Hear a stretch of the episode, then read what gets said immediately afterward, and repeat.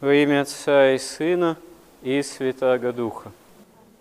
Для верующего во Христа должно быть очевидным, что спасение уже осуществлено во Христе, но все зависит от нашего восприятия, восприятия спасения.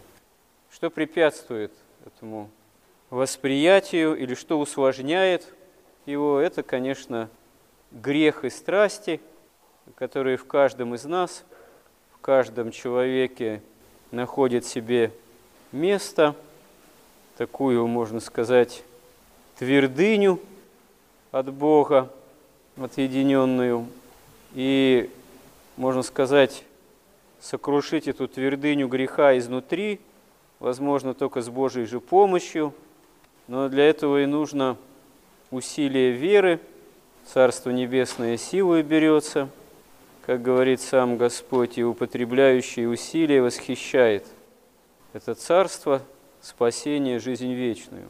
Но в каждом человеке, в зависимости и от характера, каких-то и врожденных особенностей, и от приобретенной в таком личностном плане удобопреклоняемости, как говорят святые отцы, греху. Вот это вот сопротивление – собственному спасению, делу собственного спасения, имеет такой различный характер. Можно сказать, что это все достаточно индивидуально. Одному человеку какие-то вещи даются легче, другому труднее.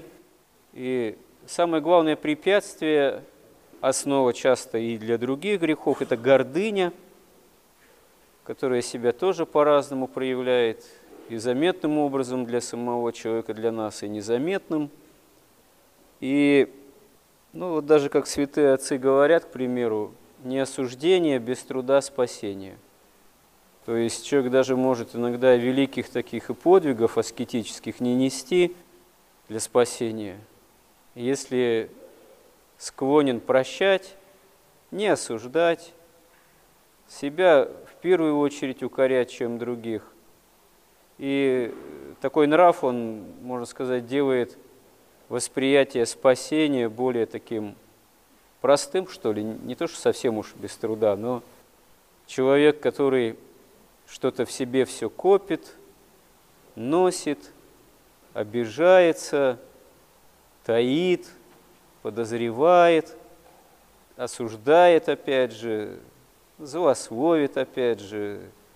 Сложнее такому человеку – но вот, увы, бывает, что такой характер, такая склонность делает спасение, вот, восприятие более трудным. То есть надо более, больше себя утруждать в борьбе с такого рода вот склонностями. И часто человек, именно имеющий такую склонность осуждать, всех и вся, он в первую очередь видит не благое в других людях, устроение там, церковной жизни, а прежде всего акцент, упор делает на недостатки, которые есть всегда.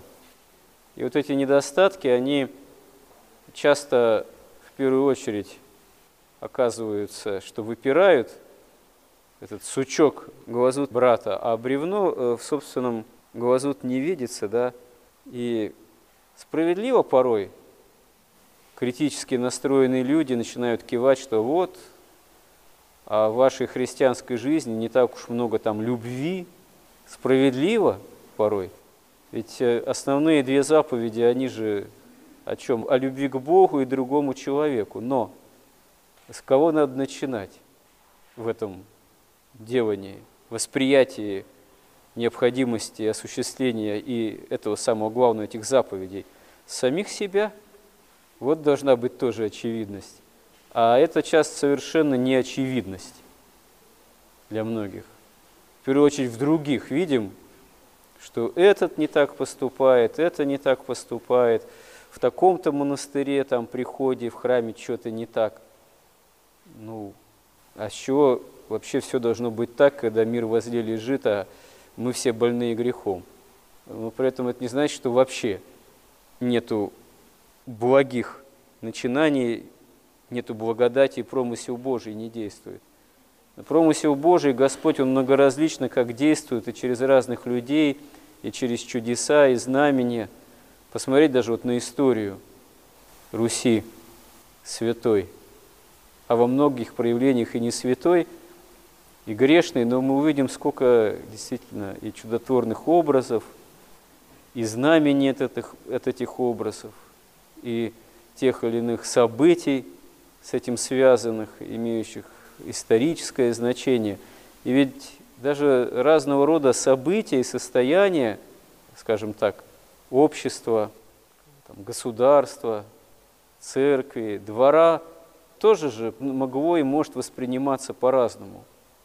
Перед революцией 17 года вся, можно сказать, интеллигенция образованная ненавидела в большинстве своем правящую династию, самого государя, семью, вообще жаждала либеральных перемен во множестве. Даже многие из духовенства и правящего такого высокостоящего епископата этим было заражено.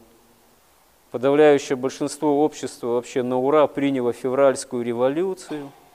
Многие достаточно тоже высокопоставленные и близкие – государю и кровно связанные лица тоже жаждали его устранения от власти, перемен, тоже революционных, там, либеральных.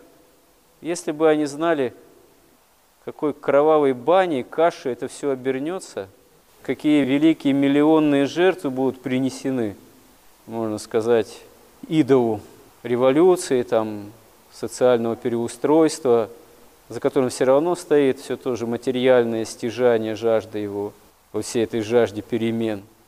Наверное, они бы поостереглись с таким энтузиазмом жаждать этих перемен. Ну, а про тех, кто там это все устраивал, кому до сих пор там памятники стоят или где-то их ломают там до сих пор на сопредельных территориях, там что говорить, там вообще большинство из этих людей уже имели такой, как святые отцы говорят – парадигме развития страстей, гордыни, гнева, там, вершина.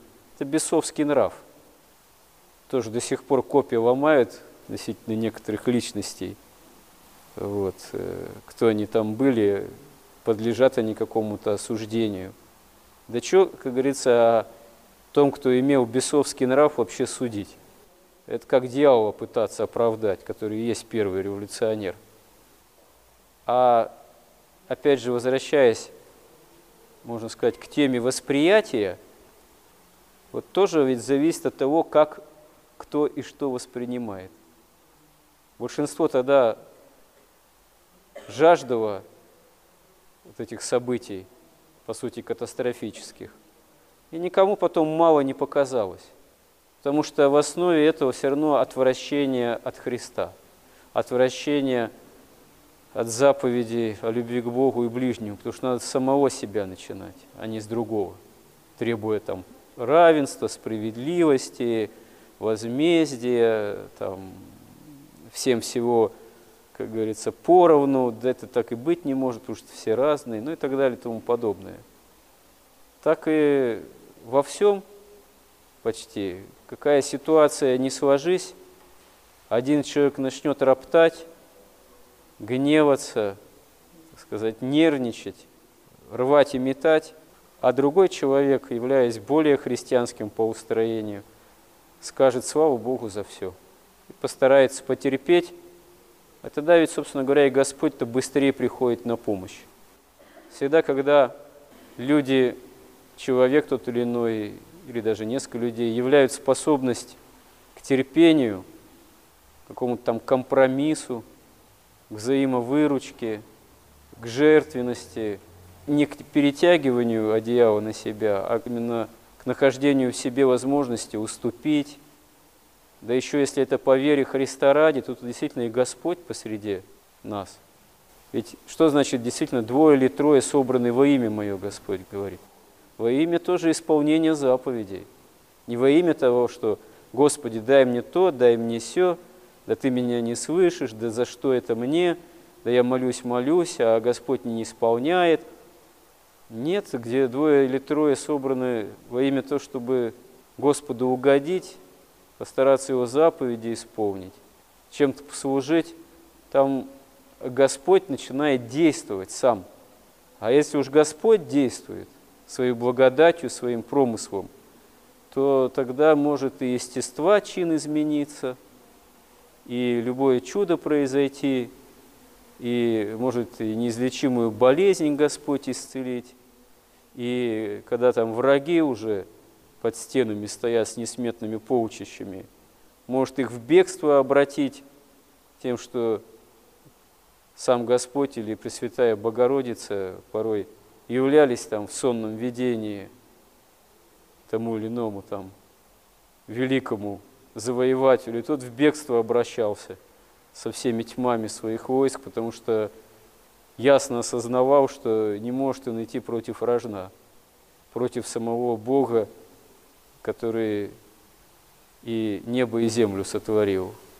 И хотя часто действует неизреченным образом, и сам, как второе лицо Пресвятой Троицы, отдал себя на крестную смерть ради нашего спасения, но при этом, при всем таком истощании в тот момент божества в самом себе, окончательно как Бог не перестает быть Богом, и всемогущим в том числе. И истина, если мы ищем общение с Ним, то если с нами Бог, то кто против нас? А самое главное, если мы вооружаемся помощью Божией на борьбу с собственными грехами и страстями и желаем это так воспринимать, себя и свою собственную жизнь, то как бы не казалось бы нам трудным порой самими собой бороться с собственными грехами и страстями, мы не можем сказать, что это невозможно. Это возможно, потому что, опять же, здесь сам Бог нам в помощь. Но чтобы это осуществлялось во всей нашей жизни, простирающейся именно в Царство Небесное, чтобы это так и происходило, мы должны действительно этого захотеть и помощь Божию взыскать всем своим сердцем, всем помышлением, всей душой, самой жизнью. Господи, помоги нам во всем этом. Аминь.